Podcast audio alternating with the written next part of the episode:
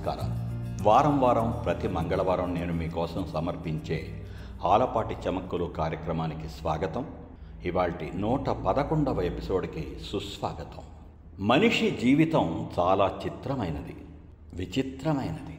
అనేకమైనటువంటి పనులు తెలిసి తెలియక చేస్తూ ఉండేటువంటి మనిషికి ఆ పనుల గురించినటువంటి అవగాహన ఆ పనుల ఫలితాల గురించినటువంటి విశ్లేషణ ఓ పట్టాన అంతుపట్టదు.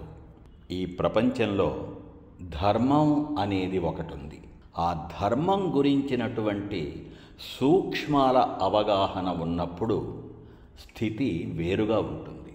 ఈ ధర్మం అనేటువంటి ఒక ముఖ్యమైన విషయం గురించి తెలుసుకోవడానికి ఒక చిన్న కథ చెప్పుకుందాం ఇవాళ. ఒక బ్రాహ్మణుడు ఒక ఊళ్ళో పితృకార్యం చేస్తున్నాడు. ఆ సందర్భంగా పాలు పెరుగు పోసేటువంటి ఒక అమ్మాయి తన ఇంటి నుండి బయలుదేరింది.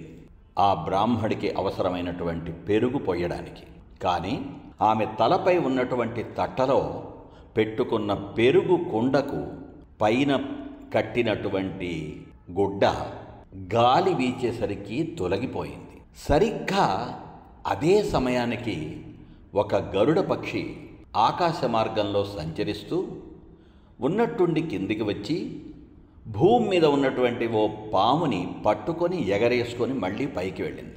ఆ క్రమంలో గరుడ పక్షి చేత చిక్కినబడినటువంటి ఆ పాము కక్కినటువంటి కాలకోట విషం అనుకోకుండా ఆ పెరుగు కుండలో పడింది. పైన బట్ట ఎగిరిపోయింది కదా. పాపం ఆ వనితకి ఇదేమీ తెలియదు.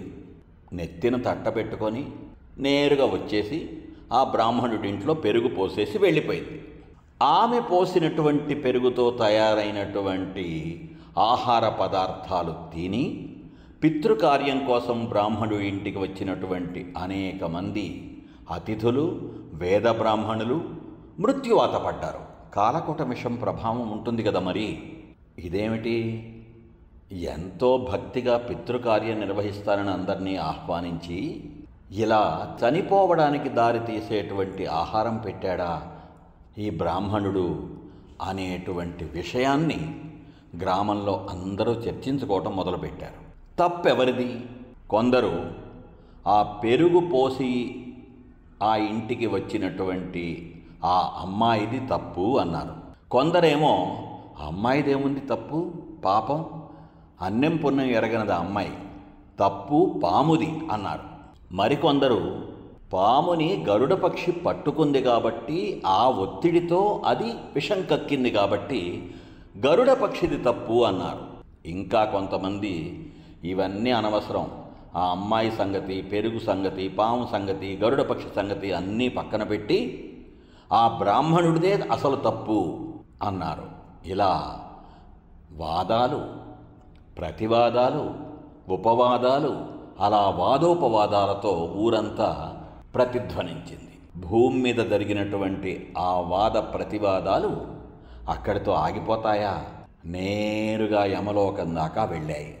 సరే యమధర్మరాజుని అడిగాడు మన చిత్రగుప్తుడు ప్రభు ఇంతకీ ఈ అన్ని విషయాల పరంపరలో పాపం ఎవరికి చెందుతుంది? అనే. సమవర్తి కదా యమధర్మరాజు. ఏ విషయాన్నైనా ఎలా చూడాలో అలా చూడగలిగేటువంటి ఒక సమన్యాయం కలిగినటువంటి మహానుభావుడు ఆయన మహావేలుపు. ఆయన అన్నాడు చిత్రగుప్త ప్రకృతి సిద్ధంగా జరిగినటువంటి విషయాలకి పాపం ఎవరికీ చెందదు ఎవరిని అంటదు. ఆకలిగొన్న పక్షి తన ఆహారం కోసం పాముని తన్నుకెళ్ళింది. అది ప్రకృతి సహజం. ఆ పామేమో ప్రాణభయంతో విషం కక్కింది. అది ప్రకృతి సహజమే. పెరుగు కుండ మీద చక్కగా పెట్టినటువంటి బట్ట గాలి వీచేసరికి తొలగిపోయింది. అది ప్రకృతి సహజం కాదు. ఇలా సహజంగా జరిగినటువంటి ఒక్కొక్క సంఘటనకి పాపం ఎలా ఆపాదిస్తాం మనం?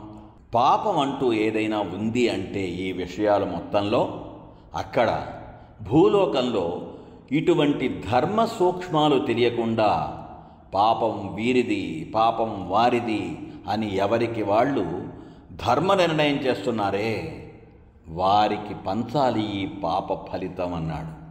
అనేకసార్లు జీవితంలో ఇదొక కథ కావచ్చు కానీ ఈ కథ నుండి మనం తెలుసుకునేది ఏమిటి? అనేకసార్లు జీవితంలో ధర్మ సూక్ష్మం ధర్మం గురించి ధర్మ సూక్ష్మం గురించి తెలియకుండా తెలుసుకునేటువంటి ప్రయత్నం చేయకుండా వారిది తప్పు వీరిది తప్పు ఫలానా వాళ్ళది తప్పు ఫలానా విషయంలో తప్పు అని నిర్ణయం చేస్తుంటామే. దాన్ని ఇంగ్లీష్లో బీయింగ్ జడ్జిమెంటల్ అంటాం. మనమే ఇది ధర్మం ఇది అధర్మం ఇది పాపం ఈ పాప ఫలితం ఫలానా విధంగా అని మనమే నిర్ణయం తీసుకుంటుంటామే. అటువంటి నిర్ణయం తీసుకునేటువంటి వాళ్ళకి పాప ఫలితం దక్కుతుంది. ఇతరులని నిందించడం అనేటువంటిది మహాపాపం. మనకది చాలా ఇష్టం. మందేం పోతుంది? ఏ విషయం జరిగినా ప్రయత్నపూర్వకంగా పనిగట్టుకొని మరి వేరే వాళ్ళని మనం నిందిస్తూ ఉంటాం.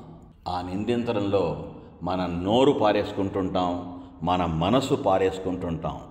అది చాలా పెద్ద పాపం. ఆ పాప ఫలితం మనమే అనుభవించక తప్పదు. యమధర్మరాజు చెప్పినటువంటి చిత్రగుప్తుడితో అన్నటువంటి మాటల నుండి మనం జీవితానికి అవసరమైనటువంటి ధర్మ సూక్ష్మాల విషయంలో ఒక చక్కటి అవగాహన పొందవచ్చు. పొందాలి. ఇక ఇవాళ ఈ నూట పదకొండవ ఎపిసోడ్లో కొసమెరుపు. ధర్మం గురించి ఇంత మాట్లాడుకున్నాం మనం. ఏమిటి ధర్మం? ధర్మం అంటే ఏం చెయ్యాలి ఏం చెయ్యకూడదు అనేటువంటి ఒక విచక్షణ కలిగి ఉండటం. What to do what not to do అనేటువంటి ఒక కోణం ధర్మం.